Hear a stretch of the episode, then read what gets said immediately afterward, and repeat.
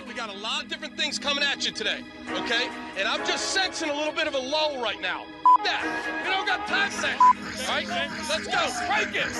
Crank it, Glenn Cross. Woo! Ladies and gentlemen, can I please have your attention? I've just been handed an urgent and horrifying news story. And I need all of you to stop what you're doing and listen. You're listening to Rock Chalk Sports Talk with Derek Johnson and Nick Springer on FM 1017 and 1320 KLWN. Depend on it. Hey, what's happening? Welcome into another edition of Rock Chalk Sports Talk with Nick Springer. I'm Derek Johnson here on FM 1017 and 1320 KLWN. KU football is having walk on tryouts coming up uh, on Monday. Nick, are you going to try to take part? Do you have any eligibility left? Um, I don't know if I have any eligibility left. I think I could probably re-enroll for a master's or something at KU, maybe. Uh, the bigger issue is I don't know what position I would play. Uh, for for people that that, that don't know me, I'm like I'm like five ten, a buck forty on a good day. So Can you like, kick? yeah, I mean, kicker's the only feasible position that I Can can. you kick? Uh, no, Okay. no, I can't kick. Can you? Could we train you to be a long snapper? I mean, you're still gonna Um, have to go down and make a tackle, but Yeah, that that's that's scary. that's that's concerning that I'd have to do something like that. I mean, maybe I could be a long snapper. I mean, I've got a pretty good, you know. I mean, really, I don't want to shame long snappers, but I Mhm. mean, what? How hard is it to long snap? You just throw it behind you, and then you run downfield and try to make a tackle, right? Okay, so you can do that. All right, we're gonna we're gonna see if Nick can can try out. Uh, Kansas DraftKings Sportsbook is coming to the Sunflower State. It won't be long until you can bet on all your favorite sports teams from the comfort of your own home. To celebrate, all new customers will receive one hundred dollars in free bets when you sign up using code KLWN. Plus, one lucky customer will win a one hundred thousand dollar free bet. You know, you, you can't bet yet, but hypothetically, you could pick the Chiefs in their preseason game this weekend against the Washington Commanders. Why you would bet on preseason football? That's your decision, not something I would implore, but maybe it makes the game more fun for you. So uh, that would be something that I guess you could take a look at. Again, uh, we'll have things up and running here in September. Download the DraftKings Sportsbook app now and sign up with code KLWN to get $100 in free bets to use once mobile sports betting hits Kansas. Plus, one lucky customer will win a $100,000 free bet. That's code KLWN only at DraftKings Sportsbook. Gambling problem? Getting help is your best bet. Call 800-522-4700. 21 and older. Physically present in Kansas. Eligibility restrictions apply. See terms at DraftKings.com slash sportsbook. Subject to regulatory licensing requirements. One per customer. $100 issued as four $25 free bets. No purchase necessary for sweepstakes. Void where prohibited. Ends first day. DraftKings is allowed to operate in Kansas. See terms at dkng.co slash KS. We are exactly two weeks out from today from the first KU football game, which of course you can hear right here on KLWN and our sister station 1059 KISS. We're going to have a uh, live show. We're going to be doing live shows out of Big Mill this year for the uh, KU football home games, which is awesome because Big Mill is, is walking distance to the stadium. It's it's driving right through if you're on 9th and, uh, oh gosh, is it, I don't know, Michigan, Indiana, one of those. Uh, you should know where Big Mill is because uh, it is absolutely fantastic stuff. Um, so we're going to be doing live shows out there, giving away T-shirts and some tickets. I know at the first one we have a bunch of NASCAR tickets to the uh, Kansas Speedway event that we're going to be giving away. I think we're going to hopefully have some KU football tickets to give away again this year, like we did last year. So uh, come on out for that event. That'll be coming up in a couple weeks, and of course you can hear it here on KLWN. But being two weeks out from the first KU football game, as we've been doing with our series here, kind of counting down the start to the season, looking at things with the number two. So two was a pretty big number for KU last year. It was the exact amount of wins they had. It was also uh, in a big part. I mean, the reason why they got to their second win is because they converted a two point conversion from Jared Casey. So as they look into this year, that makes it so that three wins is an improvement. That's obviously an important conversation and topic and and everything. And um, I, I think beyond that, I, I just there's a part of me that wonders, like if we went back in time and we changed the result of that two point conversion, right? It was just dropped incomplete, or Jalon Daniels got sacked, or whatever happened. Like what what is the repercussions of that? First of all, Jared Casey is is not the household name. He's not getting Applebee's. Is Jared Casey still emerging over the last two weeks like he did? I don't know. He might, he might not. And what are our thoughts on Jalon Daniels? I think we still think that it's going in the positive direction, but maybe there's not as much hype. But most importantly, if Kansas finishes last year at 1 and 11, at that point, all three of their last games would have been competitive. They didn't win any. I think there'd still be positive talk and, and an idea that things are moving forward. But I wonder how different the momentum and, and how different everything would feel right now. Honestly, I don't think it would really be that much different because I go back to the Carter Stanley game against Texas that they almost that KU almost won, and then I think that was 2018, maybe 20, Yeah. 2017. It was Brent 2018. Gearman's, I think, first game. Yeah, Yeah. Uh, 2019. 2019? Yeah.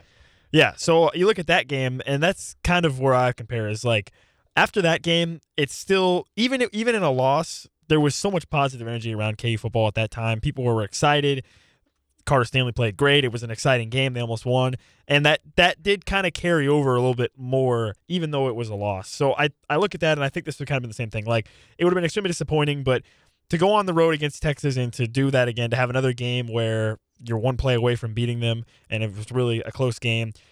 I- don't think it would necessarily change that much, and I don't think it would really change the expectations for this season. I mean, I think I still think the expectations for the season were going to be higher regardless, based on the end of last season, the second season of Lance Leipold, a full off season, spring camp, everything. Right? Like to me, the expectations for this season were always going to be much higher uh, because of those facts. Not re- notwithstanding whether or not they would have beat Texas or not, I still think just based on the last three games, even if those three games were losses and they hadn't won against Texas, I still think it would have been about the same because you would have had, like I said, a full offseason with Lance Leipold, his second season. So feasibly, you would expect a jump in his second season, anyways. So to me, I think maybe with the Jared Casey situation, it might have changed a little bit if he doesn't make that play. But he still, I think he he still had a great game overall in that Texas game, right? Uh, just beyond the two point conversion. So I don't think it would necessarily change that much, big picture wise, from the expectations coming into the season for Lance Leipold and and KU, just because of it's a second season. He had a full off season. The fact they had already played so well in the last three games, again, regardless of the win, to me, I feel like it's I feel like it's about the same. I mean, I guess the only way you could look at it differently would say would would be if KU wins two games this year, mm-hmm. and they're two and ten. Would if they had been one and eleven last season, would you say that this year at two and ten was an improvement? Or if KU wins two games this year, having won two games last year, would you call it an improvement then? Yeah, that's that's where it, it really lies for me. Yeah. Um, and I don't think to be clear, if they did only win one last year and then they won two this year, I don't think we would be looking at it as like this is this huge improvement. No, I don't But you so. could at least tell yourself, okay, it went in the positive arrow. The bigger question to me is if they got to three wins this year, because I think right now, if this team gets to three wins this year, it'll be seen as like a mild success. You improved Yes. from last year. You hit the over on the Vegas over under win total. At that point, you're beating most likely two Power Five teams, unless you go back to the hypothetical of what if you lose to Tennessee Tech and then win three other games. But three would be a mild success. I don't. I don't think three would be seen as like some hey, this is you know such a great thing that has happened to us, right? But if they only won one last year and then won three this next year, it's almost like I, I wonder if there would be so much more momentum of how much more you improved from one year to the next. Maybe. Yeah, I, I'd agree with that. I think I think most KU fans would sit here and say three wins. You're right. It's a success for this season. If you get three, if you get three wins and you're competitive in you know eight out of your eight, eight what are the other games, right? I think most KU fans would call that a success. Four wins, I think, is a massive success. Yeah. Like that's like party, four wins. man. Yeah, four wins. You're like over the moon, right? So it, it seems maybe in some ways kind of silly to think that one win could change the mindset or the optimism around the program that much. But just because of the recent history and obviously not having very many wins to celebrate to begin with over the over the last ten plus years, yeah, there, it does feel like there would be that big jump in terms of three wins to four wins. And I think, like you said, having only one win last year, I mean, if you're just scoreboard watching and you say one wins last year, three wins this year, suddenly maybe that does make it look like a more of a bigger success on paper, at least. I think for fans of the program that watch the games and pay attention to it, they would they would probably, I still think view three wins as more of a milder success because of the Texas game last year. Even if you don't win it, obviously it was still a very close game. Like you would still you would still feel like you need to be getting the three wins. Like mm-hmm. I, I think if if they only had one win last year and they only got two wins this year, I don't know how much that would feel like a big success because I think we are operating under the assumption at this point in time that KU presumably is going to win against Tennessee Tech. So at that point, two wins this year versus two wins last year, but one of your wins is Tennessee Tech, you know, that suddenly doesn't seem as shiny and exciting on mm-hmm. paper. So that's where I think you get where you feel like you need to win at least three for it to be a success. I, I think I think two wins for KU this season would be seen not as a failure, but not as anything to be super excited about. Unless they unless they play like seven or eight games that are all one possession games and they're you know whatever. yeah, it'd have to be a real good three wins. Uh, Yeah, where it or a makes you real feel good like two they were really close to six or something like that. yeah, or or even a real Right. good two wins. Right. Yeah. Where yeah, you you you know, you almost beat Oklahoma again and this time on the road and you almost beat Texas in all these these games were a lot closer. Okay, uh, the next number here, 2 was the amount of rushing touchdowns for Torry Locklin and for Jason Bean. Each of them individually had two last season. Those are two players that I keep circling on the offense and putting a question mark next to it in terms of I have no idea what their role is truly going to be. Like obviously we know like the bare bones of it. Torry Locklin is in the running back room and he'll get some maybe carries and pass protection and opportunities to, to catch passes out of the backfield. But he's a guy who came in as a quarterback out of high school, was a receiver last year before you had this attrition at the running back room, and then he moved over there. So are we going to see him at all? Maybe a, a, a receiver? Are we going to see him as uh, a punt returner a kick returner or something like that? And then for Jason Bean, obviously, again, like on paper, we know he is the backup quarterback. They value that position. And I don't think we're going to ever see him fully move, at least this year, into a full time receiver running back role. But could we see it on certain plays? Could we see Wildcat? Both of those guys are very interesting to me in what their role could look like. Yeah, based on the discussions from the coaches on Monday when we had that audio, yeah, it sounds like Jason Bean specifically is someone they value very much as being a backup quarterback in case Jalon Daniels gets hurt or whatever reason, whatever the set either, or maybe Jalon Daniels just doesn't play well to start the year. I mean, who knows, you know? So they clearly value him at that position. So I, I think I agree with you on that. And then, yeah, the, the Torry Locklin case is interesting because, like you said, now all of a sudden you had an attrition situation at the running back room last year. Now all of a sudden you've got, as Lance Leipold said, you got five guys in the running back room that have played Division One football and played played in a Division One football game, right? So how are you supposed to get all those guys involved in a meaningful way? I don't even know if you can, right? So what does that look like for Torry Locklin? Is he shuffle? Is he shuffled down behind the other guys?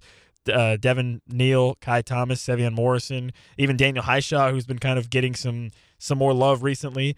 And so that becomes a question at that point. You know, how what's his role look like, and and can he will could he transition back into a slot receiver type guy maybe to come in? But we already know there's there's a lot of competition wide receiver room. I mean, the whole theme of Monday's press conferences was competition. Everybody wanted to talk about the competition in the quarterback room, competition running back room, wide receiver room, defense, linebackers, secondary. Like that was kind of the theme. So if you consider that and you think about, okay, well here here's a guy who has jumped around positions and he's trying to move into to a different position maybe again, that's probably going to hurt him in terms of what kind of reps he's going to be able to get, right? So yeah, I, I don't I don't know. I think that's a fair question. I I think I think I agree with you on the, the to the extent that we kind of we kind of know what Jason Bean is going to be, uh, barring injury to Jalon Daniels or barring you know he gets off to a really horrible start. But the Torry Locklin case is is a bit more complex just because. May, and maybe this is something more new to KU football that they do have a lot of guys that you could feasibly argue could get more playing time at various positions, which maybe in some cases, I mean, we heard from Lance Leipold, he said at the beginning of last year, they were just pulling guys to get on the plane to fill the plane wherever they're going, right? That doesn't sound like it's going to be the case this year. There's going to be a lot of different malice of guys that are trying to get playing time and, and get reps. So who knows what's going to happen with that. All right, next one is two is the amount of receiving touchdowns had by Jared Casey. We mentioned him in the two point conversion thing. What is his role going to look like this season? You could convince me that because of what he did. I mean, what he did over the last couple weeks of the season, you, you saw more production from the tight ends position than you did at any other point through the season. You could convince me he is the best tight end. You could also convince me that okay, but they have these other guys who maybe have higher potentials that maybe they're going to give more run to early on, or or maybe uh, you had some injuries that you were dealing with last year. I, I can't quite decide if if I think he's going to be like the starter or just a guy who rotates in. Yeah, I was still trying to parse out Andy Kotelnicki's comments from Monday about what kind of style of offense KU is even going to be. I mean, are they going to be a three tight end, one receiver, we're going to run the ball offense, or are they going to maybe open things up a bit more? And I'm kind of leaning more towards it sounds like if they have those guys, and we did hear from Lance Leipold talk about, hey, you know, if we're going to have multiple running backs on the field, we're probably going to be facing a lot tougher boxes, you know, eight, nine, ten man boxes. So they have to be wary of that, obviously. But but yeah, I mean, I, I, don't see any reason why we might not see some formations like that where there's only one receiver and three tight ends, or two tight ends, two receivers, whatever that may be. So in that way, I, I think certainly if there you have three tight ends on the field, Jared Casey's got to be one of them, right? I mean, I would assume. So I, I think we'll see about that. I I'm not really sure. Again, I'm, i was trying to figure out based off of uh, Kotelnicki's comments about where the KU offense is going to go early in the season, like what's going to be kind of their identity. And you heard some questions about that. Again, most of it's focused on the running game. So to me, it seems like they're going to be focusing more on the running game early in the year.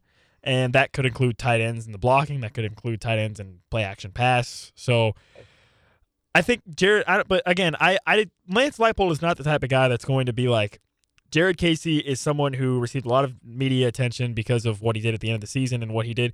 But I don't think Lance is the type of guy who's going to say, okay, well, because of that, we're going to keep playing him, right? He's going to mm. play the whoever the best tight end he thinks is out there. He's not the type of guy that's going to be partial to some to other players, you know. So I think from that standpoint, you're right. I think some other tight ends could come in and potentially take some time away from Jared Casey. Yeah. Uh, Casey, in the last two games of the season last year, eight catches. Mason Fairchild and Trevor Kardell combined through, uh, it looks like they played uh, 11 games between the two of them, 18 catches. So certainly a lot more production, but I, I definitely think the, the run blocking side of thing is, is going to play in very importantly to that position group. Two is also the amount of interceptions that Jacobee Bryant had, which led the team last season. It's also the amount of pick sixes Kansas had last season. One of those came from Jacobee Bryant in the Texas game. That's one way that Kansas can massively improve the defense and just improve the team win total.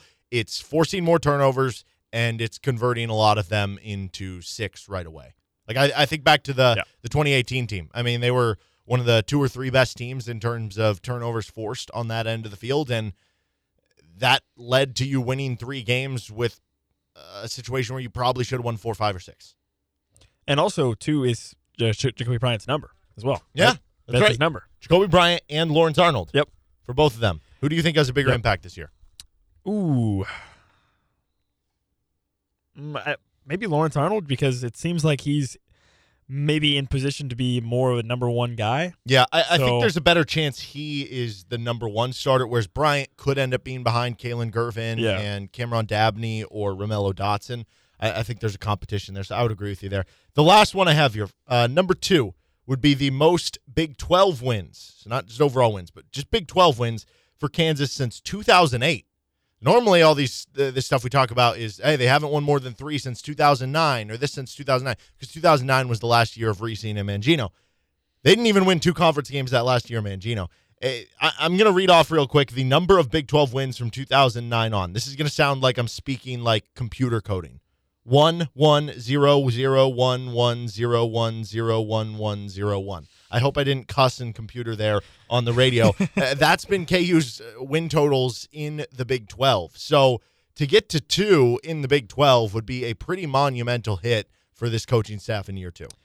Yeah, and I think probably it could be doable. I mean, you look at West Virginia, you look at Texas Tech, you look at TCU who KU always KU always plays TCU pretty close. And I mean, if you want to get really crazy, the, the most optimistic Tex, optimistic KU fan, Texas, yeah, right. Like there's four, you know, there's four, three or four opponents there that you feel like you have a shot against, and they played West Virginia really close last year. They played TCU really close last year. So, two again, it's going to come down to getting Tennessee Tech under your belt, hopefully in in convincing fashion and then West Virginia right right then, right? So if you look at if you consider West Virginia as a team that KU could beat in the Big 12 to open Big 12 play, they absolutely have to have a very strong Tennessee Tech game, right? In order for you to have enough confidence to believe they can beat West Virginia at that point. So there's one right out the gate that they're going to have to take care of. And the issue with KU's schedule is a lot of their quote unquote more winnable games are in the front half. So that kind of puts even more pressure, I think, on the coaching staff and on this team to start the season quickly with a quick win, a nice win against Tennessee Tech, and then hopefully you can just keep building on that, right? Because especially in college, I think college football more so than maybe in the NFL, momentum certainly is important. It certainly is is a factor week to week, right? Of you've got these young guys who you know riding the high of big wins or whatever, or, or feeling confident they're going to play better. Uh, I don't think that's so much the case in the NFL week to week, but in college it certainly is. So from that standpoint, if you're looking for just one Big 12 win against West Virginia right there, Tennessee Tech that puts even that puts even more pressure on performing well in that game. Yeah, it does. He's Nick Springer, exactly right there. I'm Derek Johnson. This is Rock Chalk Sports Talk. Brandon McAnderson is going to join us in about 15 minutes from right now. We've got some more RCST trivia coming up later, and we'll get into Kevin Warren's comments from earlier today. This is Rock Chalk Sports Talk on FM 1017, 1320 KLWN. Depend on it.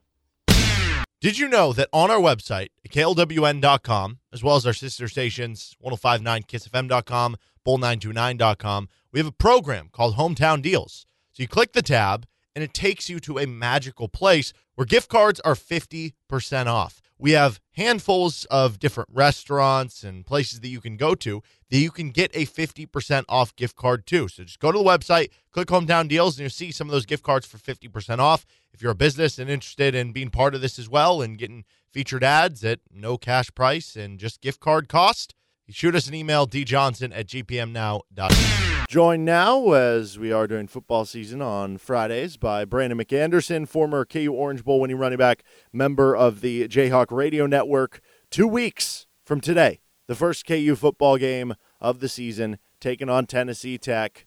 BMAC excitement level, scale of 1 to 10. Four. so, way off the page there. Um, I, I, guess what's the what's the player or unit or I don't know, just uh, just overall thing you're most excited to see once we see a live version of Kansas against another opponent on the field? I want to watch Jalon Daniels play football. You know, he plays with uh, so much joy. Um, he throws such a like a perfect spiral with so much velocity. I love how elusive he is in the open field. I'm interested to see how the extra pounds of muscle will contribute to him being able to maybe extend run plays or extend pass plays in the pocket. Uh, he's just a really fun player to watch. You know, being on the sideline at that Texas game, saw it against West Virginia when they were scrambling to get a score late. Uh, he's just an impressive guy. I'm looking forward to watching him play. Well, I, I want to focus a little on the running backs today. Who better to talk the running backs than yourself? And – as camp has gone on, we've heard a lot of hype on Daniel Hishaw. Obviously, we, we saw a bit of him as a freshman when it was already impressive enough of the game ready size that he had at, at that young age, coming in just looking like a man. It comes off that injury last year, which you don't know how a guy's going to respond, is going to take a little bit longer, but it seems like he is really impressing so far through camp. Give us the scouting report on Daniel Hishaw. What makes him such a good running back for KU? So I went and watched. I got to watch a scrimmage last week, and um, it's not hype. I mean, this guy is impressive, and I think that you know for Kansas fans, we got a small glimpse of him, but that was honestly when our offensive line performance was at its lowest. So it's hard to, you know, determine what a back will be against you know with a playing behind an O line that's really struggling. So I think this will be the first time you that people get a chance to see him. He's not extremely different than Devin Neal. They have some similarities. I would say that Devin's um, a little smoother in and out of cuts. Everything that Daniel Hishaw does looks explosive. Walking onto the field, I, I worked at camp with him. He looked explosive training other kids when he wasn't even working out. so he's just a he's just a powerhouse. He's quick. He has a low center of gravity. I think the difference between him and Devin is that the way he finishes runs at the end. So where it it can be a dangerous situation for a DB trying to tackle him. Uh, and it, it's not that Devin Neal couldn't do it, but I mean this guy will hit you and, and you'll turn into a speed bump. So he is uh, he's impressive, and he's going to be someone that is going to factor into the offense in a major way.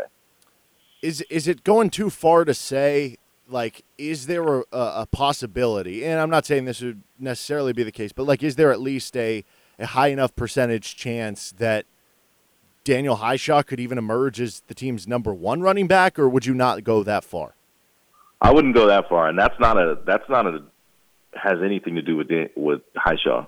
I think Devin Neal's just that good. Uh, he's just different. You know his uh, his his balance, his ability to learn the position so quickly. The guy just turned 19 years old. 19, just turned 19. Um, his top end speed, his hands. I think Devin's a better player. Uh, I just don't think Hishaw's far behind. I think Devin is the kind of leader that this team needs. I think he cares in the way this team needs. His maturity matches up. He he is the total package. Uh, we don't know what Hishaw is yet because he hasn't really got a chance to prove himself. Um, you know, on a, an extended amount of reps. So he could be all those things too. But right now, Devin is such a sure thing and such a, a major part of what this program can be. So I don't see that happening we heard Andy Kotelnicki, the offensive coordinator, last year give the comment of like, how many running backs do you need? He said you at least want a pair and a spare. And obviously this year they have even more than that with pretty much five deep when you add those guys we just talked about with Hishaw Neal, Ky Thomas obviously coming over after having an ultra productive season at Minnesota, who was on a nine win team. Sevion Morrison's former four star. Torry Locklin did some impressive things for you when you needed him to at the running back spot last year. Uh, how do you go about trying to size this up in terms of guys playing? Uh, whether it's do guys have just different roles of, of certain plays, what they're good at? Is it just whoever are the top two, just kind of bury the rest? Like, like how do you kind of envision this working out with such a deep running back room? So early in the season, I think it'll be more about. I think Devin will be the starter and the lead back. And I think that um, I think Ky Thomas will be the guy that spells him when he needs a blow, and I think that Hishaw will be the extra back when they're doing stuff.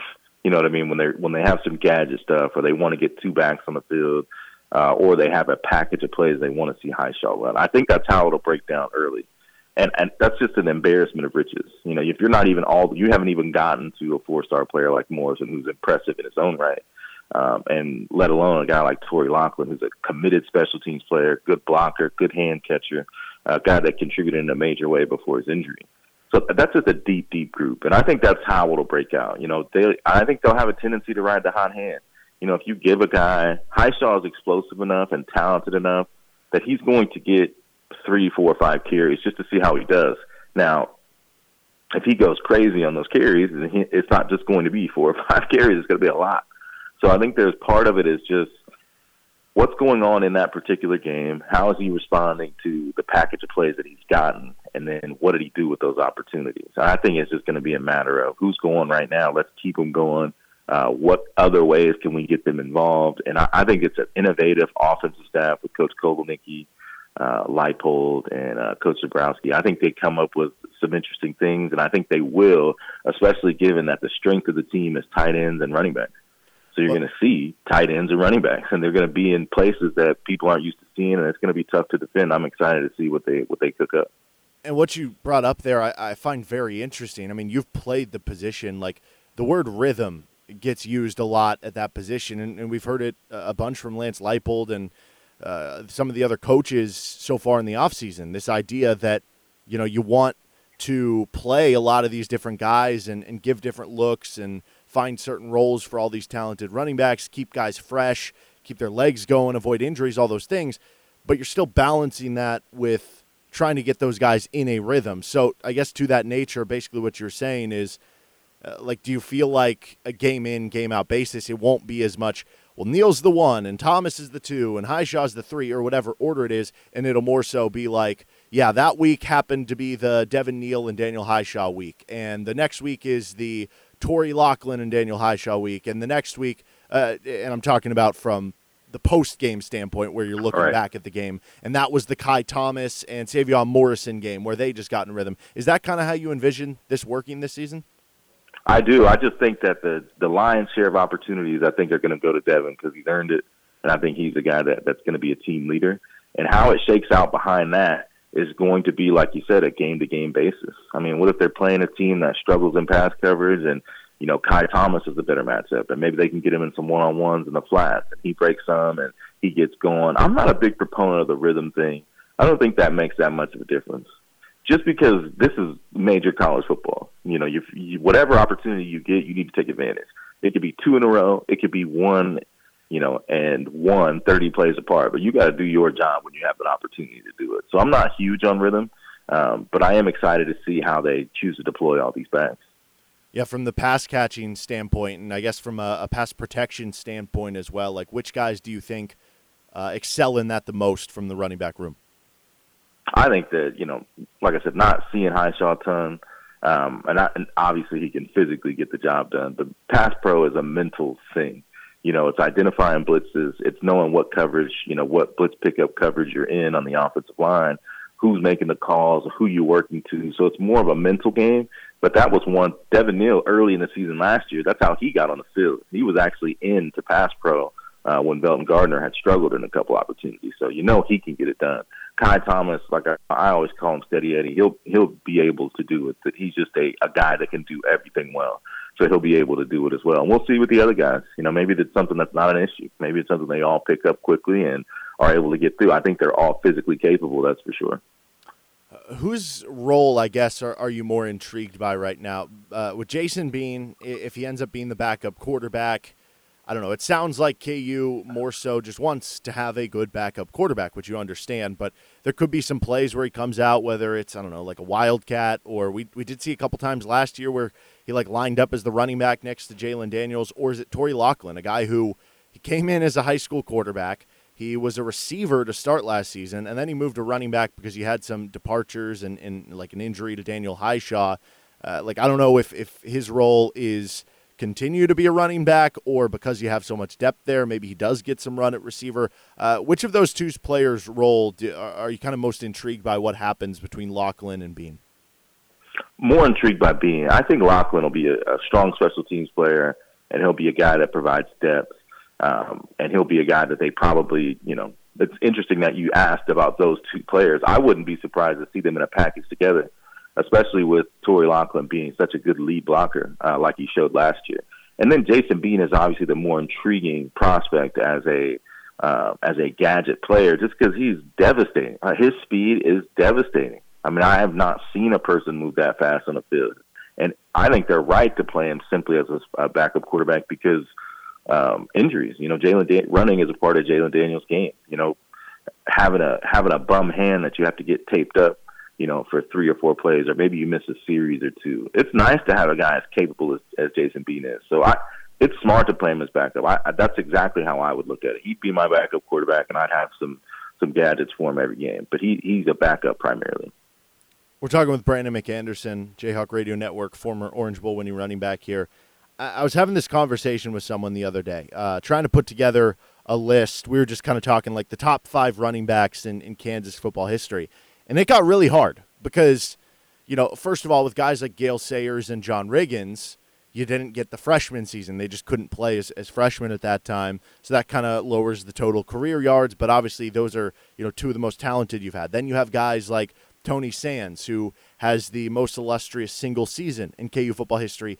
But you have a guy, you compare that to someone like James Sims, who had more total career rushing yards by just being kind of a steady Eddie over four seasons, but didn't have the breakout year uh, that Tony Sands had. So uh, when you look at, if I were to ask you your Mount Rushmore uh, of KU football running backs, do you have any idea what you would do with that list? Yeah, I'm pretty sure. I'd probably go with uh, I go with Riggins and uh, Sayers because they're the gold standard, you know, just in football. Period. And Sayers is still one of a kind all these years later. Um, and then those would be the obvious two. If we were going four, uh, so that is tough. I mean, if it was five, I feel more comfortable. But I'll give four, you five. I'll give you five. Okay.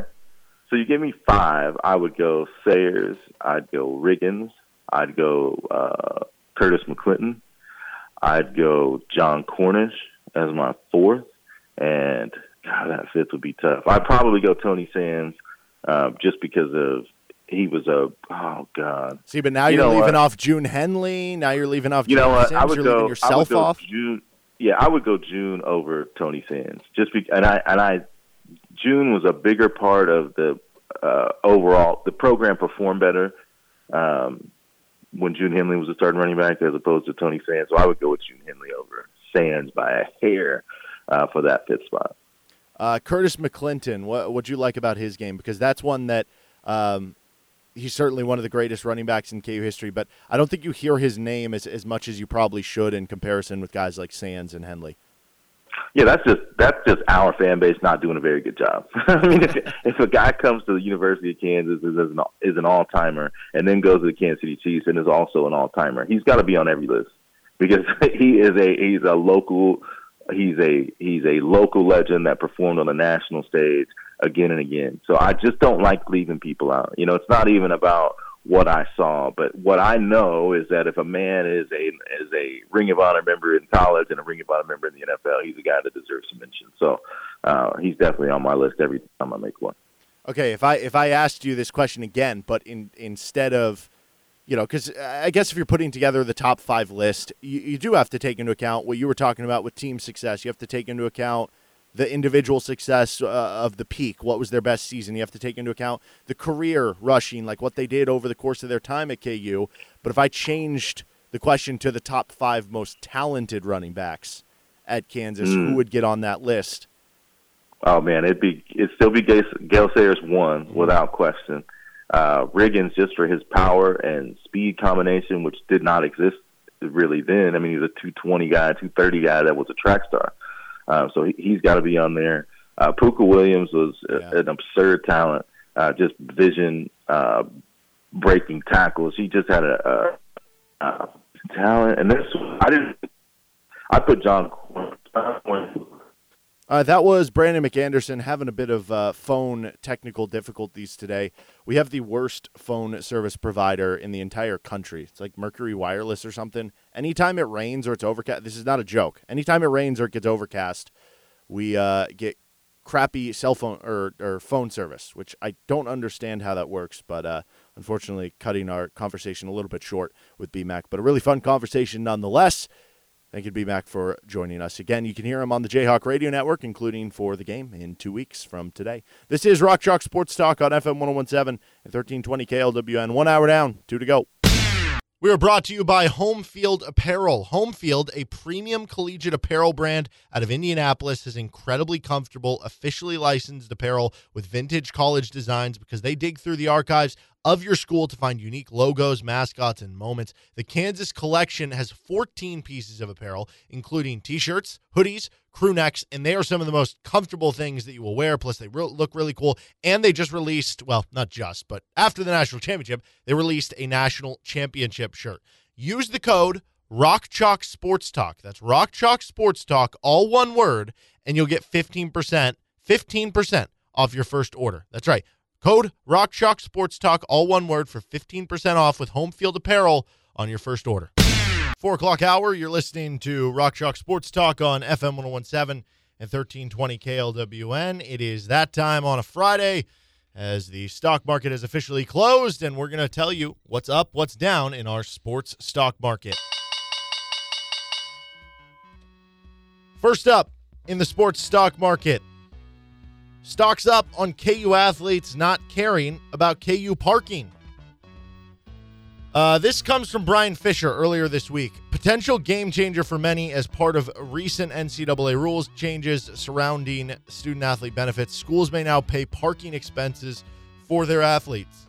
So, a couple things here. One, could this be a way of schools paying players? Could they like get around it and be like, you know, we're just going to fib that you have all these parking tickets and, and just give you a bunch of money. That'd be kind of messed days. up, honestly, though. yeah, it would, right? Um, I guess, uh, hmm, I would think, okay, so I'm trying to put this delicately. KU parking sucks. Um, yes. I have a story I was going to tell you about KU I, parking. I would love to hear it. I, I think that I would imagine there are a lot of KU basketball players who have a ton of parking tickets. So uh, just KU athletes in general have a ton of parking tickets because everybody yeah. has a ton of KU parking tickets when they get them. Uh, what is your story?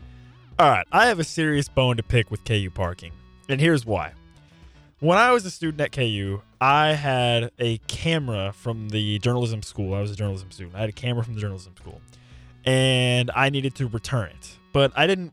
I want to wait on the bus, whatever. I was like, listen, I'm gonna go drive to campus there's the little uh, on the so like the journalism school is kind of a, it's above the Dole Center if you know about KU's campus, and then there's like a little hill with some staff parking on the street right next to it when you come up the hill behind the J school. So I was like, okay, here's the game plan. I'm gonna go over there. I'm gonna park. I'm gonna run inside. I'm gonna drop off the camera. I'll be in there for like three minutes. Nobody's even gonna know. I'm gonna do it. So I do. I go over there. I put my car in park on this on the side of the street. I get out of my car. I take like maybe five steps, maybe five steps away from my car, and here comes KU parking right behind me. And this guy is coming to write me a ticket. I can see it in his eyes. I can see this guy. He's like, this is an unauthorized vehicle. I'm going to give this guy a ticket. So I literally turn around, I run back, and I'm like, listen, man. I try to explain the situation. I'm like, dude, listen. I got this camera. I'm going to run inside. I'll be right back. And this guy had the audacity to be like, so you're telling me if I if I sit here and wait for you to come back, you'll be back in two minutes. And I was like, why would I lie to you about this? I have the camera right here. What like I don't understand. Where's the disconnect? Where's the where's the trust? So eventually I did convince him, but he did sit there. He sat there and he waited for me to sprint inside, draw up the camera, and come back. And I was like, dude, listen. Three minutes. But what also what are the odds that that guy just rolls up behind me Right. right at the second that I am about to perform this act? See, I would just I would have just driven away and come back like ten minutes later. 'Cause there's no way he would have just stayed Well, there. no, I was already out of the car though. That's the thing. Yeah. I was like, I was like, committed. yeah, I was like, you know, like I said, I was a little further up the hill. I turned around and ran back, and I had to explain it to him, and so I just, oh, it was a disaster. But I mean, this guy, yeah, he was, he had a heat-seeking missile aimed right at my car for a parking ticket, and I, uh, it was, it was so bad. Now, to my credit though, I only during my four years at KU, I think I only accumulated a total of three parking tickets, which is probably quite a bit under average. I think if you took a poll of KU students, how many parking tickets did you get over your time at KU? Three is probably quite a bit below average, I would think. So I um I don't even know if- I should be saying this to be completely honest. I got uh I don't know two or three parking. It, it wasn't that much. It was like two or three parking tickets. But it was on on my old car, Okay. and then I sold the car, and I got a new license plate. Um, so I I don't. Did you never- you never paid And I those? never no, but I never registered my car to begin with. Like I never got a parking pass at KU, so I never registered my car with my student affiliation. So they would have no way of knowing whose car that was, right? I mean, unless they went to the government. no, because the don't they like they the way they do it now is they scan your license plate, so They it do doesn't now. so it doesn't matter if it was registered or not, right? Correct. But it's the same idea in that they wouldn't know who the owner is, right? Because it's not registered with the university. And they don't get I mean- access to the government records for that. Yeah, I, I don't. I don't know. I don't know how it works honestly. So my point is that I got a couple of those tickets on that old car. Then I mm-hmm. got a new car and I was like, not my problem anymore. Never paid 'em? And I never heard anything about it.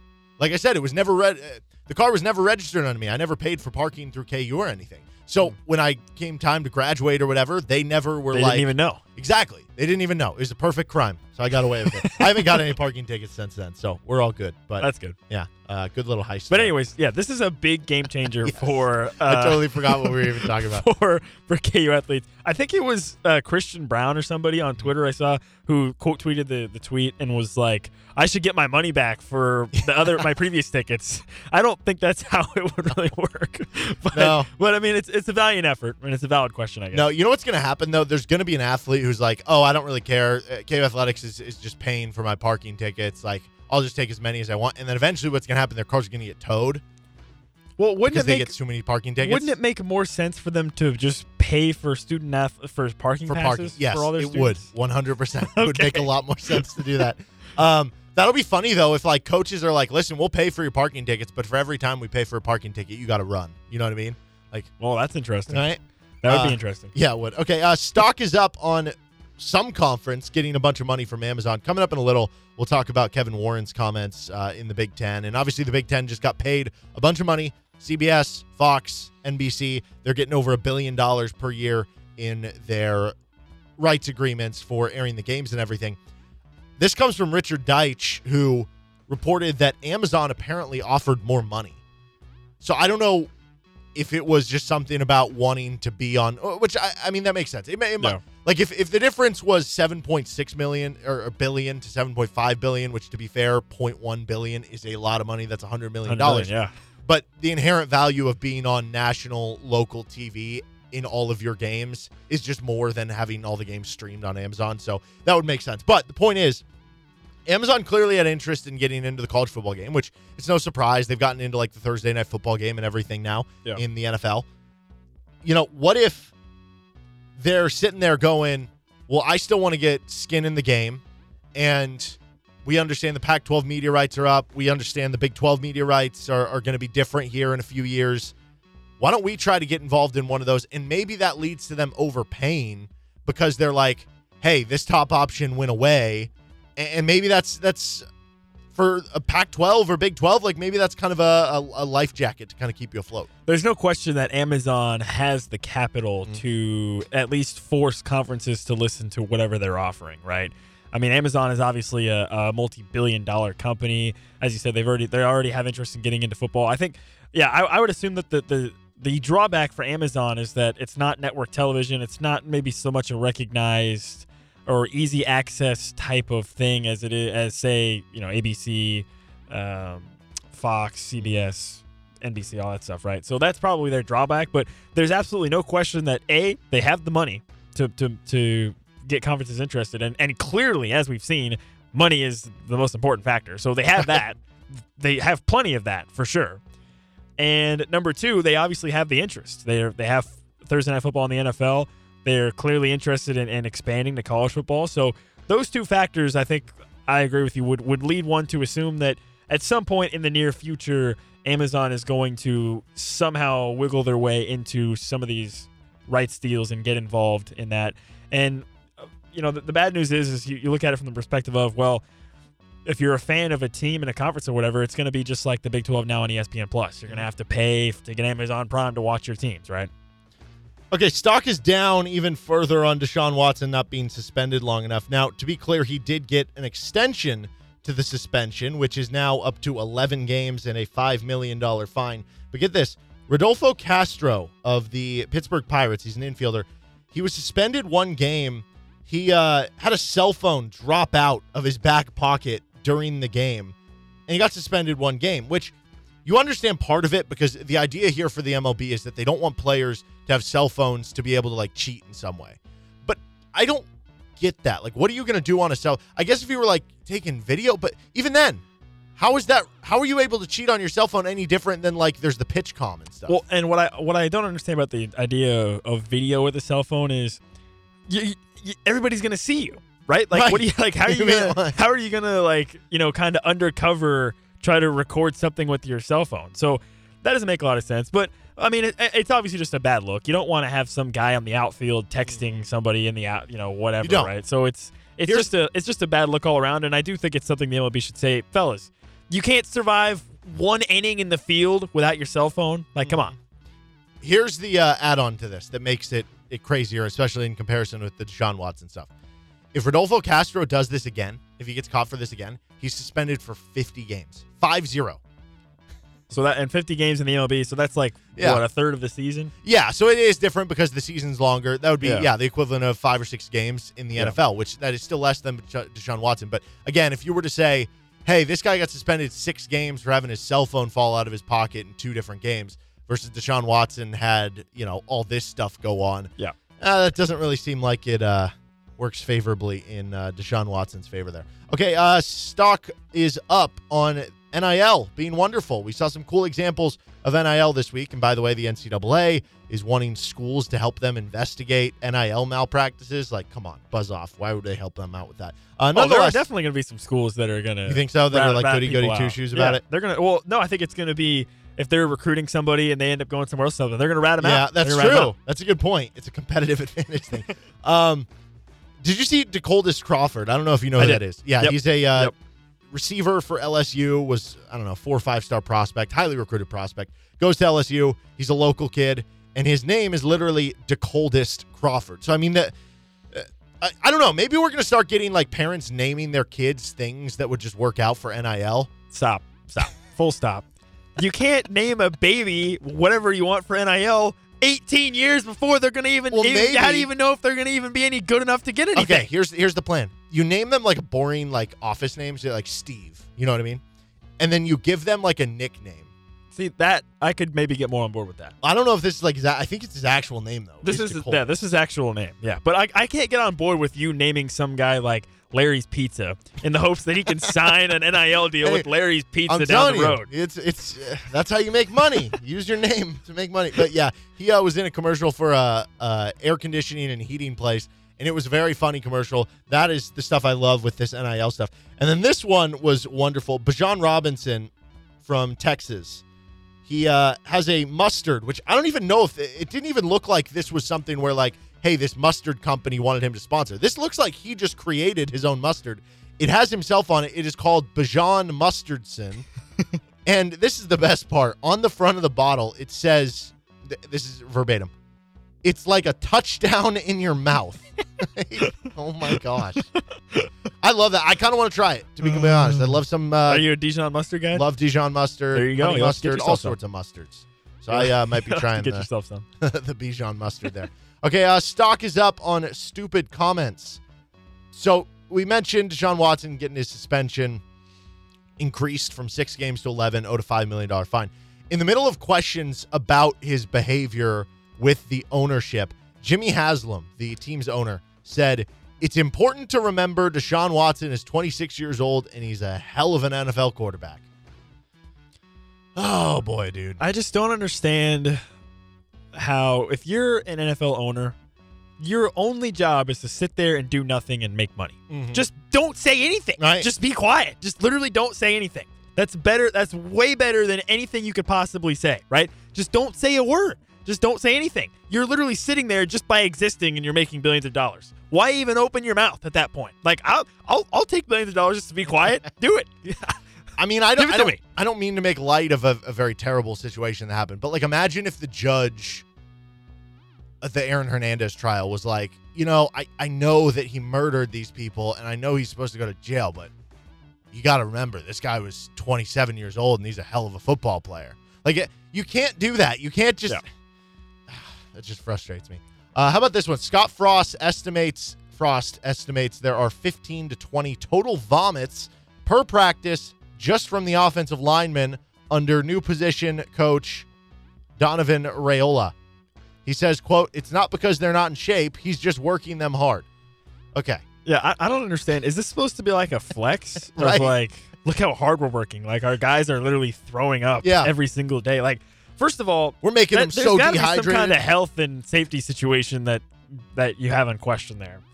And then yeah, number two, I don't understand the point of like bringing this up. Like, is it supposed to be because either the the only possible logical things I can think of is you're either trying to have it be like a flex, like look how hard we're working. Yeah, you know we're we're running them so hard that they're all everybody's throwing up, right? Or B, you're saying, oh yeah, our guys suck and they're out of shape and so they're throwing up all the time. So either way, it it doesn't really look that good. So I don't. Again, this is the same situation. I don't understand why you'd even bring it up. Just don't. I don't. I don't understand. it. Yeah, no, guy. I mean, guys puke during conditioning and, and football practice. But and it doesn't happen every It doesn't happen every day. In 15 to there's no way they have 20 offensive linemen on. And these on the guys are in Nebraska. They're not in Florida in the heat or like Arizona or something. They're in Nebraska. It sounds like to me these players are either dehydrated. But okay, you can't. If you're puking this much and getting this much in shape, how do they stay this out of shape? You know what I mean? So it can't be that. Like this just sounds like malpractice. We've had Yeah. other coaches who have gotten in trouble, like uh, DJ Durkin when he was at Maryland Yep. for like a player dying because they didn't take the proper precautions and you pushed too far. This feels like you're crossing that line. And I don't know. It just it feels like this whole Scott Frost Nebraska thing has just been a pure disaster. They were the best three and nine team last year, so we'll see if that turns into wins this year. I'm not really expecting it to because I think at some point the pattern becomes, hey, maybe we're just not well coached, and that's why we're losing these games. And I don't think that's a good thing that you want your offensive linemen puking 15 to 20 times every single practice. It's not something to brag about. Yeah, bad. Last thing, stock is up on Texas starting quarterbacks. Uh, Nebraska, back to them, named Casey Thompson their starting quarterback. He was the former Texas quarterback who, how could you forget, started the Texas game in the KU victory earlier last season. Also, Texas named Quinn Ewers their starting quarterback. So Hudson Card, who was like a five star, came in, played a little bit last year, ended up taking a red shirt. I think he had some injury stuff and only played four games. He lost out the job to Ewers, who came in as like an early enrollee as a five star to Ohio State, and then lost out the the battle to CJ Stroud, transferred to Texas. Now he's their starter. So did you see? Did you happen to see how it was announced that Quinn Ewers became the starter? It was like some kind of weird, awkward situation where they were in the media. They were in the middle of like a media availability with like other players, and supposedly their sports information director just walked up and was like, "Hey, by the way, Quinn Ewers is the starting quarterback," and then that like that was it. Like in the middle of just some random. I don't. I don't know. It's it seemed very weird to me as I was reading on Twitter. I didn't quite understand, but it, it didn't seem like it was very well planned or well thought out in terms of how they wanted to let people know that that was the case. I don't know. Mm, okay, so stock is up on weird things happening at Texas media availability. Yep. Nothing And is I would- weirder. I would then- I would buy a lot of stock in weird things happening at Texas Yeah. any in any circumstance. Well, I remember last year there was the one guy who like asked that question to Steve Sarkisian. It was like, uh, you know, when there where there's a, a tough thing that has to happen, you need like I don't remember the exact words, like legendary people on the job, and you, coach, are that legendary person. Oh, I do remember what do you that. Right? I do remember that. Obviously, stuff, the man. most famous weird Texas media thing that I can think of is the urine chart that they had under Tom Herman, I believe. That's right. Maybe Nebraska needs the urine chart True. because True. I don't know. Maybe guys are just dehydrated You there. gotta, So- you gotta check your hydration. and all this is telling me because again, Casey Thompson now at Nebraska, they're starting quarterback. Texas and Nebraska, they're like they're copies of each other. I think that's what it is. Nebraska was just Big 12 North version of the Big 12 South version of Texas. Yep. And now neither one of them are back. No, they're both striving to be back. Both have similar issues going on. Naming quarterbacks who started at the same school together. Stock is up on identical twins in college football, Nebraska and Texas. This is Rock Chalk Sports Talk with Nick Springer. I'm Derek Johnson on FM 1017 and 1320 KLWN. We have one trivia matchup to go for this week, and today it features Kyle Martin and Blake McFarland. We'll share that with you on the other side. This is RCST. Did you know that on our website, klwn.com, as well as our sister stations, 1059kissfm.com, bull929.com, we have a program called Hometown Deals. So you click the tab, and it takes you to a magical place where gift cards are 50% off. We have handfuls of different restaurants and places that you can go to that you can get a 50% off gift card to. So just go to the website, click Hometown Deals, and you'll see some of those gift cards for 50% off. If you're a business and interested in being part of this as well and getting featured ads at no cash price and just gift card cost, shoot us an email, djohnson at gpmnow.com. This is a big matchup here. It's technically our Monday division, but we're playing it on a Friday. Uh, second straight Friday matchup uh, for Kyle Martin, who is ranked 10th in our latest trivia top 10. Two and one record, scored 41 points in regulation, 50 if you include overtime. His opponent today, Blake McFarland, who is one and one with 13 points scored. And both of these contestants still have a chance here. So Jim upended Aaron earlier this week, our, our number one team coming into the week. And now Kyle, Aaron, and Jim are all tied in first, technically, with a two and one record. Blake at one and one, if he were to win today, would move into a tie with Aaron and Jim at two and one. Kyle, if he were to win today, would move into first, at least for the moment, and then he'd be watching the rest of the action next, or, or I guess listening next week uh, to see what happens. So this division wide open right now. Sorry to you, Andrew. You're, you're the one guy who's out of it at the moment. Uh, but Kyle, I'll start with you. You just had that big win last week against Jim, and then Jim went out and, and did you a favor and beat uh, Aaron. So do you owe Jim a, steak dinner or anything? Yeah, Derek, you know, I talked about this a little bit. Uh, you know, if, if Aaron would have knocked off Jim, I, I would actually control my own destiny to at least make a bowl game here. And now it, Jim has given me an opportunity to win the division, but what he's also done is he's given Blake an opportunity to control his own destiny. And with two wins, uh, yeah, he's through. So um, yes and no. Uh, it's a good thing I beat Jim, or this would have been all over. But uh, yeah, I'm not sure I owe Jim much anything other than the stress of today being a one and done for me if I uh, if I lose to Blake. Well, Blake, you have that opportunity in front of you now too. Jim by taking down Aaron. If you win your next two, I I don't know. It, it could all depend on who is against who in a possible tiebreaker. Is it a two team, three team tiebreaker, whatever it is. So I don't know how that'll all shake out. But uh, hearing that renewed hope that after you lost your first matchup, that you could still win your division. Uh, what does that, uh, I guess, give you? Uh, does it add to anything with this matchup? Does it make you more nervous? Does it make you more excited? don't get nervous and uh, we're just worried about the the matchup in front of us here so you know all this is fine and dandy but uh, if we don't take care of business today uh, there was a lot of talk for a, not a lot of results so we gotta we gotta get that figured out first Okay. Well, with that being said, we're going to go ahead and uh, get into the matchup here. And uh, Kyle, this is your final regular season matchup of the season. So uh, I'll call this senior day for you. Uh, do you want heads or tails? Try heads again. All right. It is tails. Did you go over on coin tosses this year? Uh, you hit the No, overtime I- one, I guess. Yeah. yeah, I'm like I'm like two and two or two and three or, or something like that. Yeah. Hit the important one at least. Okay, so Blake, you have the option. Do you want to go first or do you want to go second? We'll go first. I've gone second every time, so let's mix it up. All right, change things up. We'll start in the first quarter of play. This is the easy round of questions. These are worth three points. Blake, for you first.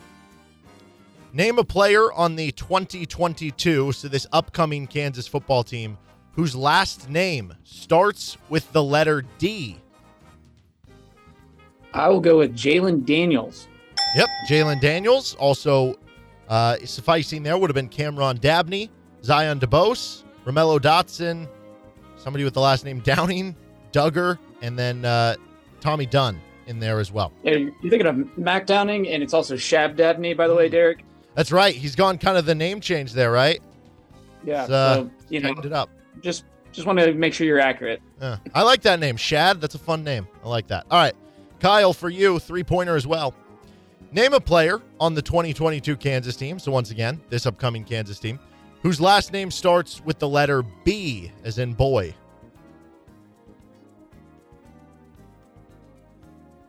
Go with Earl Bostick. Yep. Earl Bostick, Jason Bean, Taiwan Berryhill, Jacob Borchilla. Uh, we got, let's see, OJ Burrows, Jacobee Bryant, Sam Burt, all in there. Rashawn Brown, I think, as well. I think that's all of them. Okay, three to three, the score through the first quarter play. Into the second quarter, these are worth six points for you, Blake. Name one of the two Jayhawks.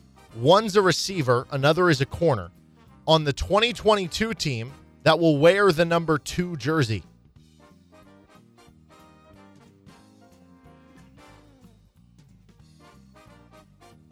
Uh, Lawrence Arnold wears two.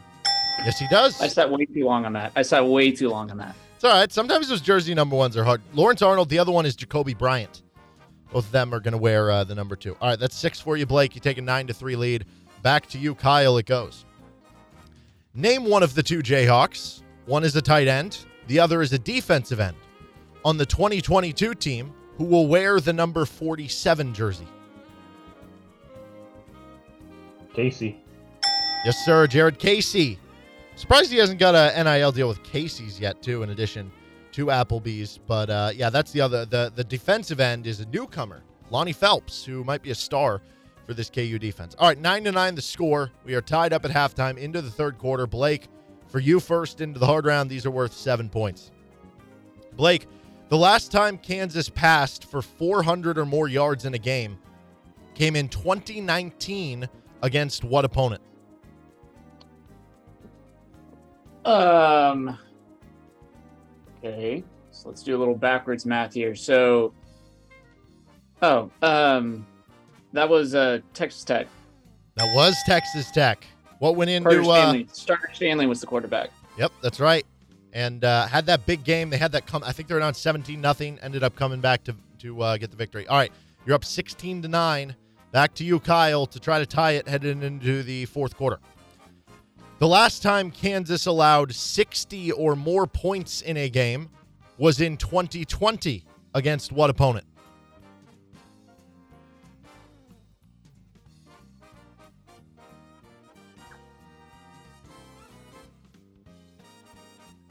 I say Oklahoma State. I thought you had it. It was Oklahoma. Oklahoma was the correct answer there. Um, in that 2020 team with uh, Spencer Rattler and everything, put a beat down on KU. Okay, It's a big hard round, 16 to nine. Blake with the fourth quarter lead here, trying to spoil senior day for Kyle. These are worth eight points. So Blake, if you hit this, you get a really hard answer, which helps you out in a running for the Heisman. It also gives you a perfect, which same thing helps you in the Heisman, and it secures your victory. Otherwise, Kyle gonna have an opportunity to try to uh, nab the win in the end. Blake, name this Jayhawk who was back-to-back All Missouri Valley Conference in 1907 and 1908.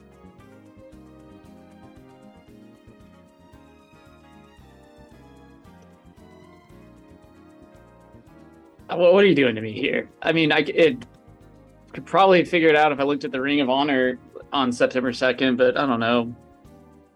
John Hadl. It's wrong, but I'll just say someone. It is uh, Howard Reed, who had a great nickname. His nickname was Tub. Howard Tub Reed. Everyone right. knows that. How could I miss that? Of course. All right. Kyle, you're going to have a doozy here, but if you answer it, you steal the win. If not, then your dreams of winning the division go to die. Kyle, name this Jayhawk who was back to back All Big Six in 1929 and 1930.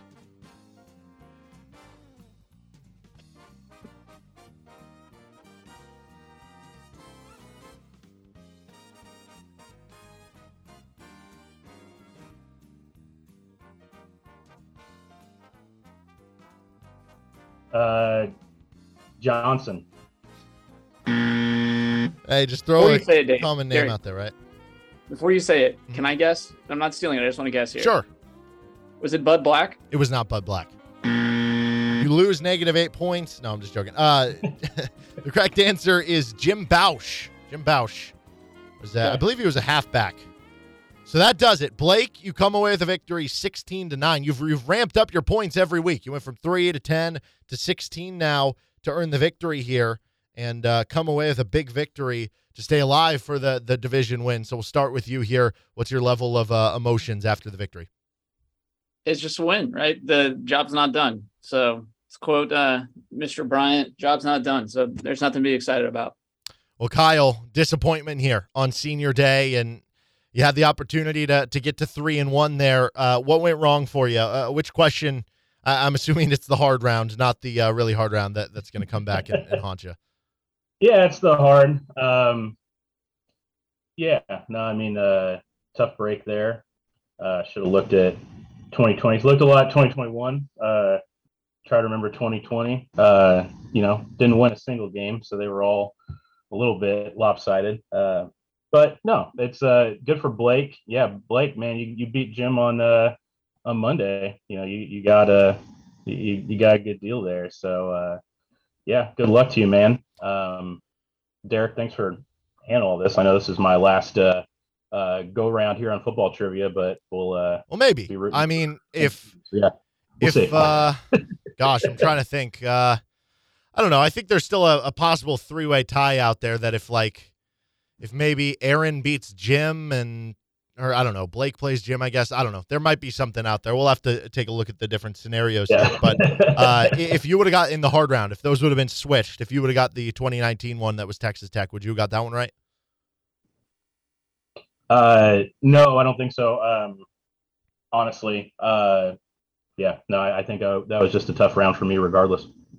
Well, Kyle, we appreciate all, you always uh, being a part of this thing, and, and who knows what's going to happen with the tiebreaker. You're always one of our favorite contestants here, Blake. that's a big dub for you. You're still alive for everything. So good job, guys, and uh, Blake, we'll see you next week. Upset there. Kyle was the favorite coming into that one, and that's tough for Kyle. He knows his stuff. Just kind of ran into some questions that didn't uh, go his way on, on this go around, which is uh, a little bit unfortunate. So uh, I don't know. We I I guess I probably shouldn't say this publicly, but I've already started now, so who cares? There's at least been some internal discussion. I don't know if it actually turns in to something that it'll actually happen, but there's been some internal discussion about making all the second and third place teams play in a bowl game and then just having the first place teams in the playoffs. So I don't know what we're going to do there, but maybe we'll make it something where we have added boy I, I just don't know if we have the prizes for it, but maybe we can come up with uh, some other prizes last minute. But I, I, I don't know. I, I don't think it's going to happen, but maybe, maybe. We'll see. Uh, this is RCST Trivia. Let's take a look at where things are at in the standings and, and everything coming up in just a little bit here. This is Rock Chalk Sports Talk and RCST Trivia. We are brought to you by 23rd Street Brewery, Jayhawk Trophy, and Johnny's Tavern here on FM 1017 and 1320 KLWN, depending on it. Five o'clock hour. This is Rock Chalk Sports Talk on FM 1017 and 1320 KLWN with Nick Springer. I am Derek Johnson on this edition of RCST. Kevin Warren is the Big Ten commissioner, and he uh, had an interview with Real Sports on HBO. Uh, this is very interesting stuff from Kevin Warren. So uh, there's a couple big things that I want to get to as part of this. Uh, the first one is not the first thing that was talked about, but I think it's most pertinent, at least here to KU, is potentially, I don't know. Um, here is Bryant Gumbel's uh, interaction with Kevin Warren. Uh, this is Bryant. Right now, we are having a major realignment in college sports. Kevin responds. And I think during that period, there's going to be a lot of disruption, and that's okay. We need to embrace it if we want to make sure that we continually build college athletics in a position where it's here 100 and 200 years from now. Bryant Gumbel responds, You're at 16 teams now. Could you foresee 20? Kevin Warren, I could. Yeah, I could see perpetual and future growth. So, couple things here. One, that's eh, eh, we don't normally see that. We don't normally see like other conference commissioners or other people put a number to it, right? Of this is what a number we're trying to get to. And that's not him necessarily saying, yeah, our goal is to get to 20, but he's saying I could see it, which if he's saying that, that tells me that that is kind of the goal of them to do. It is interesting to me though, like if, if Bryant would have framed that as what about 24 teams? What about 32 teams? Would he just would he have just kept going? Right. Would he have just kept answering yes? So I, I don't know the answer to that. Like maybe it's something where there there is more than 20, but at the very least, I think this gives us a clear clue, a clear indication that at the very least they want to get to 20. So we talked yesterday, Big Ten possible expansion and um, they have escalators in the contract that if they expand, they can add those, uh, add some extra money. And, and I think one thing that became popular as part of these comments today was the idea that ESPN was obviously not part of of this package. It's CBS, Fox, and NBC, right? That ESPN could get back involved if they were to add some schools. And so one logical addition of, of a quartet of teams is add more Pac 12 schools. You had Oregon, you had Washington, you had Cal, you had Stanford. That gets them from 16 to 20. That adds more West Coast schools. And now all of a sudden they have more options for the late night slot, which they could sell to ESPN. ESPN gets on board. There's more money to go around now. And they have also leveraged ESPN against all these other uh, companies that have bid a part of this. And ESPN's like, well, we need to get part of the Big Ten now that seems to me like a, a, very plausible option. But at the same point in time, I don't know. I, I, guess that does give more credence to the idea that, hey, there's spots open in the Big Ten. KU doing everything in their power to try to get one of those. Yeah, I think I think given the context of what we talked about yesterday with the contract that they signed with the different TV the different TV companies, it's not it's, it shouldn't surprise anybody that Kevin Warren is saying, "Oh yeah, we could have 20 teams." Like I don't think that's really groundbreaking given what we've already learned about their contracts with their media rights and everything. Like that's not really shocking. What what is kind of shocking about it though is, is you're right. Normally commissioners don't just come out and say, "Oh yeah, you know, we're looking to do this, whatever." Right? Like I, I the interesting part of this with Kevin Warren is that he's being very public about this, which is pretty uncommon, I think. A lot of commissioners normally don't take this strategy of getting out and doing interviews and this, that, and the other and getting out in the public. So maybe his strategy with this is by getting out in the public, it maybe it puts more pressure on a school like Notre Dame, for instance, that we already talked about. That now suddenly, if they're saying, "Well, we want to get to 20," and Notre Dame's sitting there thinking, "Oh, well, they're they're just going to go after the four Pac-12 teams. Well, maybe we need to get in somehow if there's if that's what they want to do." Uh, so that's really my biggest takeaway from this is normally you don't see commissioners do this kind of stuff. You don't see them go public with this type of information and really talk about it really in an open sphere, which is really fascinating uh, for me from Kevin Warren's standpoint because it is so uncommon. Yeah, and that's a good point with Notre Dame. Like that might be the ultimate end goal here. Why? Uh, like if you try to get behind the mind, get behind the motive, why would you release that information? Uh, you could be exactly right. Like maybe in their head they're not even trying to get to 20. Maybe they're just trying to put something out there that would make it more likely that Notre Dame says, "Oh, we got to get on this ship now." And Notre Dame's kind of at a point where even if the Big Ten gets to 20 and then Notre Dame's like, hey, we want to join, like they'll make that work, right? Yeah. yeah. But it could speed up the process and that could be an end goal for the Big Ten. Um, so, like I said, I, I think how this all plays out certainly could have an impact on KU. If, like I was saying, you know, Bryant Gumbel would have asked, what about 24 teams? And he would have said, yeah. Then I think you feel great if you're KU. If you were to say the Big Ten's going to add eight more schools from right now, of course, you would feel like Kansas would be a part of one of those eight best schools to make it into the Big Ten.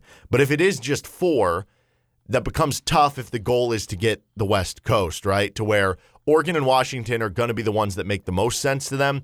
And then it's like with Cal and Stanford, it's not that Cal and Stanford have a bigger, I don't know, gain for the conference than Kansas does, but if their ultimate goal is to add that late night slot and help with travel. Exactly. Then those do kind of make more sense to a certain extent. So I would imagine Kansas is again on the phone and they're obviously going to talk to the Big Ten and say, this is why you should take us. And these are all great reasons to have us.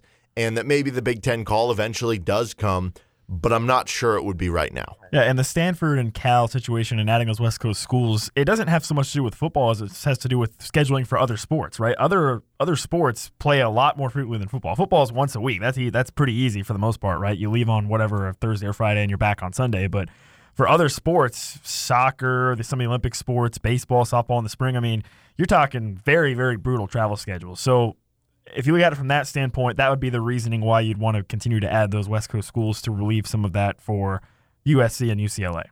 And who knows? Maybe maybe there's you know different motives or, or different ideas of, of what they're going to do with that. Maybe that's just the one that's too obvious because of the Pac-12 stuff. What if they're sitting here today and they are going? You know, we want Kansas and we want we're going to try to poach Virginia from the ACC or uh, one of these schools. I don't know. Maybe they can be like hey, we'll trade you back Maryland. Uh, they're a better fit in the ACC. We'll give you Maryland, you go to Virginia, something like that. It's all very interesting to me. I guess though, if if the idea now is to get to twenty, do we really think they would just stop there? No, yeah, I, I was about to say. I mean, it becomes a situation of well, if 20, why not 22? Mm-hmm. Why not 24? Why not 28? You just, I mean, you did the suddenly it's like you're you just keep going. The mind just suddenly is like, okay, well, we can just do whatever, you know. Well, it just feels like an arms race at this point, mainly between the Big Ten and the SEC, where it's like, okay, the SEC was the first to 16, we countered. Now we have to make the first move before they make the next first move to go up to 18 or 20, and then the SEC will come and. Who knows? Maybe the SEC will, will bring in Clemson and Florida State, and North Carolina, and, and substantiate some of those rumors and then they'll get to 20. And then both of them will be like, all right, who's next? Now we got to get to 22. Now we got to get to 24, like you said. So I, I don't think this is going to be something that's all sorted out over the next year where it's just like, hey, we have one more year, we have two more years of conference realignment, and then it's all done. I think this is going to be a long, painstaking process. Yeah, absolutely. And, and like we were talking about earlier, where now you're to the point where these decisions you're making are going to affect long term, but you're making them in such quick succession. Like again, for commissioners and for athletic departments and athletic directors, it becomes this question of do you want to are you frozen? Are you stuck in place? Or do you want to are you concerned about the third fourth decision you're going to have to make? Like there's so much that, that plays into that. And, and, you're right i think it is going to be a very long process which makes it very difficult i think for commissioners and for athletic directors because one wrong decision in the process could make you on the outside looking in of conference realignment could have you miss out miss an opportunity on you know a lot of opportunities for money and whatnot. And also the other on the other direction, you could join a sinking ship. You know, I mean, what about like Houston, UCF, uh, BYU? Those guys joining the Big Twelve. The Big Twelve. Who knows? I yeah. mean, in three or four years, it could be sunk. I don't yeah, know. right. What if what if West Virginia joins the ACC? Which I don't know why you'd get on board with that, but just just play it out? Or, or, what if hypothetically the SEC was like, we want West Virginia? I'm not sure that would be a thing that would happen, but hypothetically, let's say they want West Virginia. Let's say hypothetically the Big Ten wants Kansas and they want Iowa State. And let's say some other Big 12 school, I don't know, Oklahoma State or something, is wanted by the SEC as well, right? And they want to uh, keep that rivalry going with Oklahoma then all of a sudden, you're right. All those schools that just joined the Big 12, they're like, well, crap. We, yeah, we, we just, thought we, we were joining the Big 12. Joined, now we're in the AAC again. Exactly. You know? we, yeah, exactly. We, we just joined the AAC plus, I guess, yeah, or whatever. Yeah. Right? yeah. No, that's a good point. Um, uh, I, I think another way that that could get counteracted, though, and, and could be a possible reverberation of this, if they are going to go up to 20, and we go back to what we said was maybe the most logical way of them getting there, which is adding those four Pac-12 schools to to give those travel partners and and to allow that late night on ESPN and allow more money into the conference and everything. If that happens with the Pac-12, the Pac-12 is going to be scrambling, right? Yes. I, I, mean, it's one thing now. It seems like the Pac-12 is, is kind of found some solid footing from where they were after USC and UCLA left, where it was like, okay, we're going to stick together but it feels like a very loose sticking together. If one more thread gets pulled, it's over, right? Yeah, I just want to say something to further substantiate mm-hmm. that, which is every single like tweet or article I've said about the Pac-12, it's always like something happens right, and then the, the tweet is the Pac-12 presidents are scrambling. they had an emergency Zoom meeting.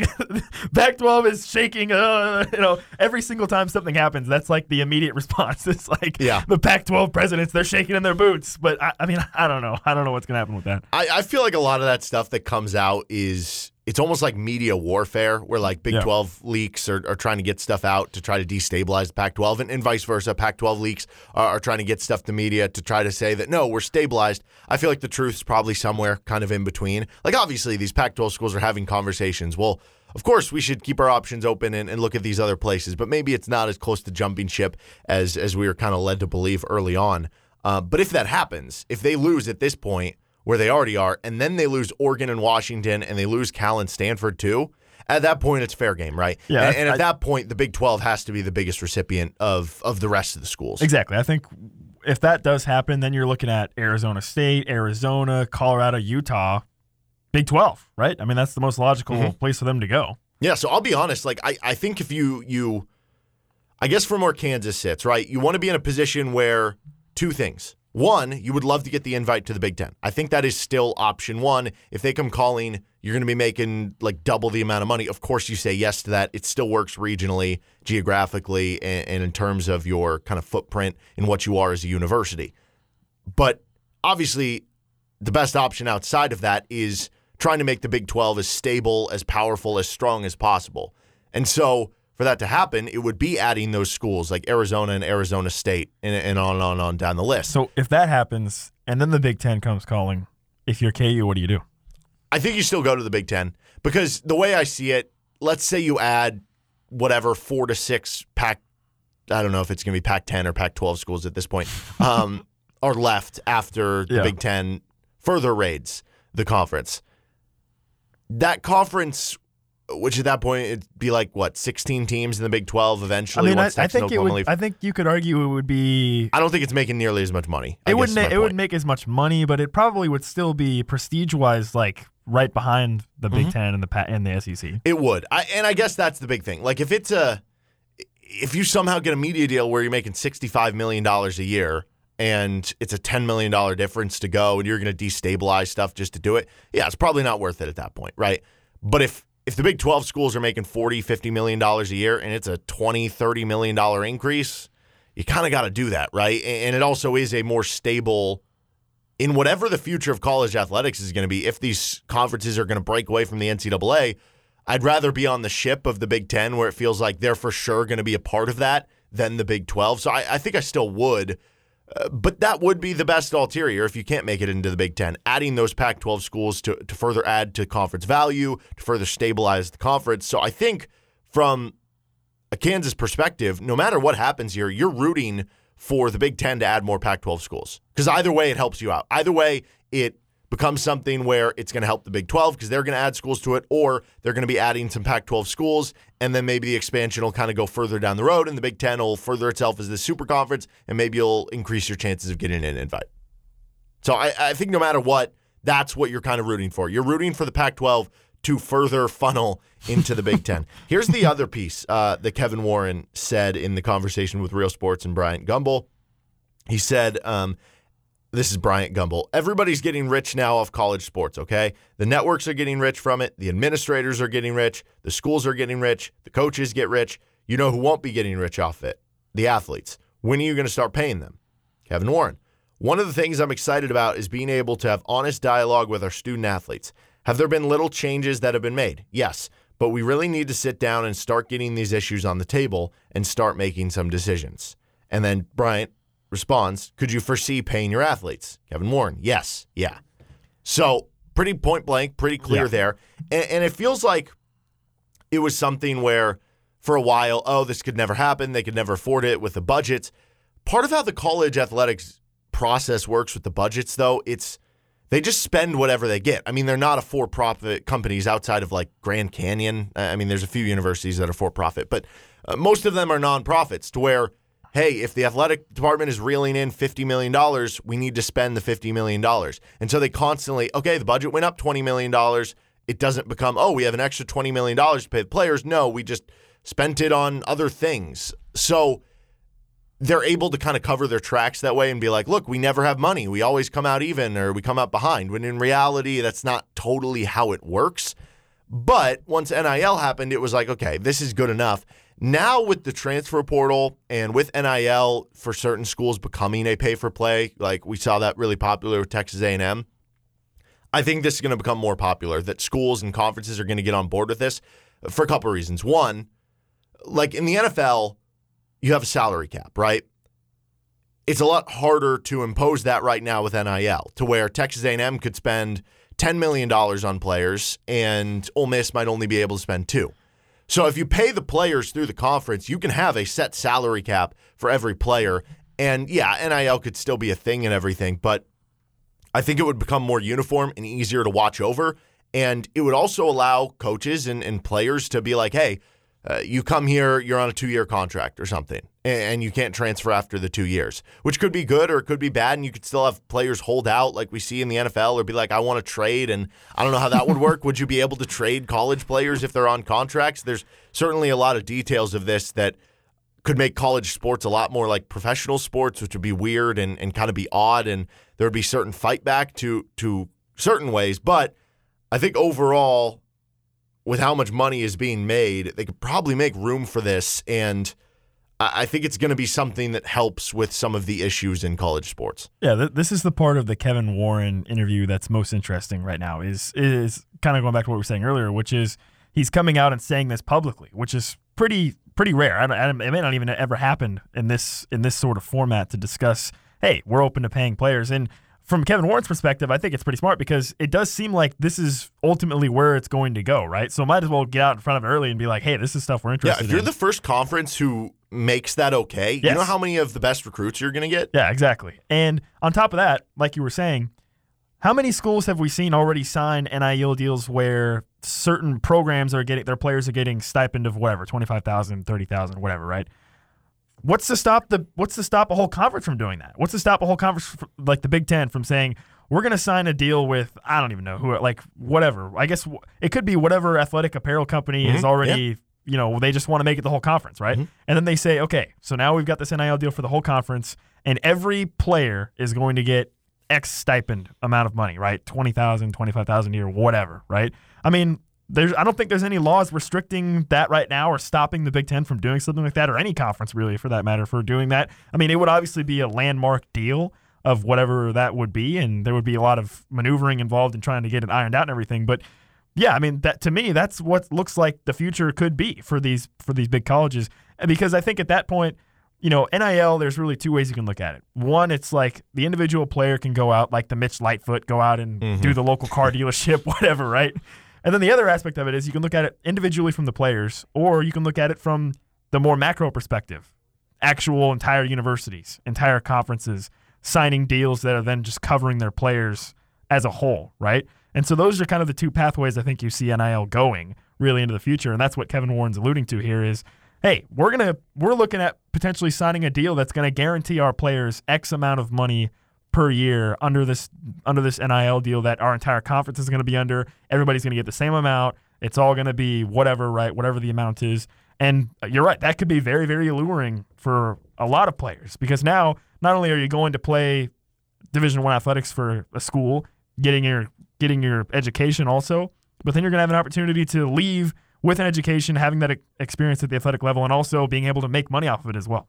Yeah, yeah. So I, I think it could definitely help with with roster building and, and avoiding transfers and all that stuff, which I think would be a positive, and I think a lot of coaches would certainly get on board with. Obviously, there's there's other possible flaws, but there is no perfect system that you could come up with. What this tells me too is it furthers the idea of some of these conferences kind of breaking away from the NCAA because I don't think the NCAA is ever going to be okay with it. Right? If, Yeah. if the Big Ten is like, hey, we're gonna start paying players and no other conferences, do you think the Big Ten or, or do you think the NCAA is going to sit there going?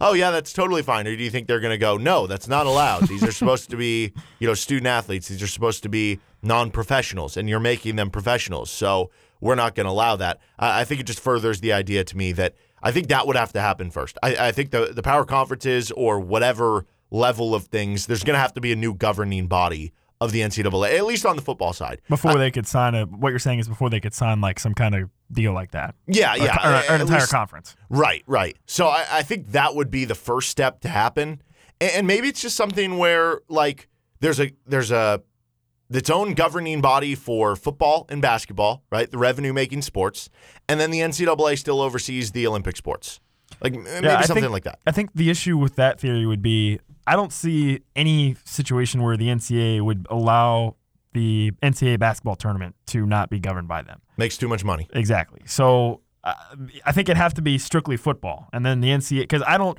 they, I don't, I don't think the NCAA would ever, you know, voluntarily relinquish control of governing the NCAA basketball tournament.